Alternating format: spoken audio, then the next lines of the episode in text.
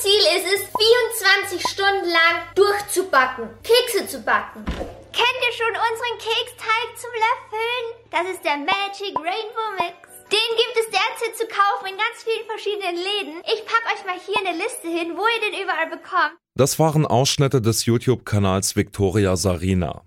Ein Beispiel für Lebensmittelwerbung von Influencerinnen für eine junge Zielgruppe. Denn Lebensmittelkonzerne werben besonders bei Kindern für ihre Produkte. Eine heute vorgestellte Studie zeigt, dass sich die Werbung überwiegend auf ungesunde Lebensmittel konzentriert. Gleichzeitig ist der Anteil von Kindern mit Übergewicht in Deutschland hoch. Wir fragen uns daher, welchen Einfluss Werbung auf die Gesundheit von Kindern hat und wie man sie besser schützen kann. Es ist Donnerstag, der 11. März. Mein Name ist Johannes Schmidt. Hi.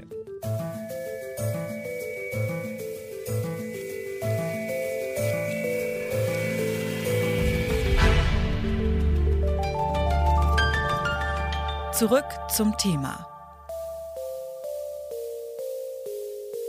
Kurz vorab, falls euch unsere tägliche Arbeit an diesem Podcast gefällt, folgt uns doch auf eurer bevorzugten Plattform und unterstützt unsere Arbeit. Danke. Und jetzt zurück zum Thema. In Deutschland haben etwa 15 Prozent der Kinder und Jugendlichen Übergewicht oder Adipositas. Von Adipositas spricht man bei einem Body Mass Index von 30. Es meint also besonders schweres Übergewicht. Die Gründe, warum Kinder stark zunehmen, sind vielfältig. Im Gespräch hat mir Berthold Koletzko einige dieser Ursachen genannt. Er ist Leiter der Abteilung für Stoffwechsel und Ernährung am Uniklinikum München. Also natürlich ist es immer ein Ungleichgewicht von Energiezufuhr und Energieverbrauch.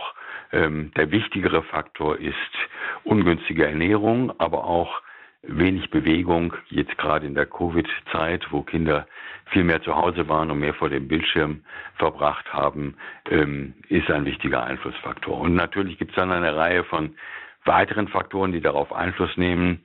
Also zum Beispiel die Bedingungen in der Schule, die Werbung an Kinder, das Angebot in den Supermärkten, die Situation der Familie, die letztlich darauf Einfluss nehmen, wie sehr sich Kinder bewegen und was sie essen und trinken. Dass auch Werbung eine große Rolle spielt, wurde bei einer heute vorgestellten Studie zur Lebensmittelwerbung bei Kindern deutlich. Die hat die Universität Hamburg durchgeführt. Dabei kam raus, dass mehr als 90 Prozent der Lebensmittelwerbung, die Kinder im Fernsehen und Internet sehen, für Fastfood, Snacks und Süßes wirbt. Beim Fernsehen ist die Zahl der ungesunden Spots pro Stunde um fast 30 Prozent gestiegen. Außerdem zeigt die Studie, dass wenn auf YouTube für ungesundes Essen geworben wird, fast 70 Prozent der Werbung von Influencern stammt. Das findet vor allem in Formaten wie Unboxings oder Challenges statt. Das hört sich dann zum Beispiel so an wie beim YouTuber Luca. Schaut einfach mal in den Supermarkt eurer Wahl vorbei. Ähm, ich, mich würde es mega freuen, wenn ihr sie einfach mal kaufen würdet und das Ganze mal probieren würdet, ähm, weil ich, ich bin ganz ehrlich, das ist die geilste Pizza Prosciutto Tiefkühlpizza, die ich jemals in meinem ganzen Leben gegessen habe. Die Wirkung und der Umfang dieser speziellen Werbung kennt Luise Molling von der NGO Foodwatch. Die Organisation hat im letzten Jahr eine eigene Studie unter dem Titel Junkfluencer durchgeführt. Wir haben in unserer Studie ja wirklich gezielt danach geschaut, inwiefern reichweitenstarke und bei Kindern und Jugendlichen beliebte Influencer Werbung machen für ungesunde Lebensmittel und haben da etliche Beispiele zusammengetragen, wie Influencer und Influencerinnen mit mehreren Millionen jungen jugendlichen Fans eben Süßigkeiten, Snacks und Limonaden an Kinder und Jugendliche bewerben. Und da sind wirklich welche dabei, die haben wie Simon Desio allein auf Facebook vier Millionen Anhänger oder eben Vicky und Sarina, die auch auf allen großen Plattformen weit über eine Million Fans und Follower erreichen. Also das sind wirklich Reichweiten, von denen zum Beispiel viele Zeitschriftenverlage nur träumen können. Sie sagt auch, dass es in der Pandemie das generelle Problem gibt, dass Kinder noch mehr Zeit vor dem Handy oder Laptop verbringen.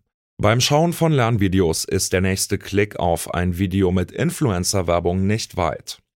In Deutschland ist die Industrie selbst dazu verpflichtet, die Werbung für stark fett- und zuckerhaltige Lebensmittel einzuschränken. Luise Molling von Foodwatch zweifelt an der Wirkung dieser Selbstverpflichtung. Ja, seit 2007 gibt es die freiwillige Selbstvereinbarung und den EU-Pledge. Es wurde in mehreren Studien nachgewiesen, dass der in der Praxis völlig wirkungslos ist, weil eben die Regelungen viel zu schwach sind, die Nährwertgrenzen viel zu hoch gesetzt und weil zum Beispiel auch erst Kinder unter zwölf überhaupt als Kinder definiert werden und ganze Werbebereiche auch ausgeschlossen sind hier von den Regelungen. Daher brauchen wir eine gesetzliche Regulierung. Dafür gäbe es als Grundlage das sogenannte Nährwertprofil der Weltgesundheitsorganisation. Diese hat bereits klar festgelegt, welche Produkte für die Werbung an Kinder geeignet sind und welche nicht. Dies sollte man zur Grundlage machen und dann eben auf den verschiedenen Ebenen, wo Kinder adressiert werden, sei es im Fernsehen, im Radio oder eben im Internet oder auch auf den Produkten selbst, klar machen, dass nur noch solche Produkte an Kinder beworben werden, die auch mit einer gesunden Ernährung zu vereinbaren sind. Und Frau Klöckner ist hier ganz klar in der Pflicht und wäre eben auch für so eine solche Regelung zuständig, wie wir in unserem heute veröffentlichten Gutachten auch gezeigt haben. Auch auf der heutigen Pressekonferenz der Deutschen Allianz nicht übertragbare Krankheiten und der AOK war man sich einig. Der vielversprechendste Weg, um Kinder zu schützen, sei eine starke Begrenzung von Lebensmittelwerbung, die sich direkt an Kinder richtet.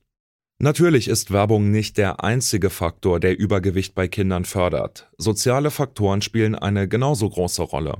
Diesen Zusammenhang hat auch der Facharzt Berthold Koletzko in unserem Gespräch betont. In den benachteiligten Familien dagegen essen die Kinder etwa 20 Prozent mehr Junkfood, mehr süße und salzige Snacks, zu etwa 20 Prozent auch mehr gezuckerte Softdrinks, so dass sich da tatsächlich dann sehr viel mehr Übergewicht entwickelt.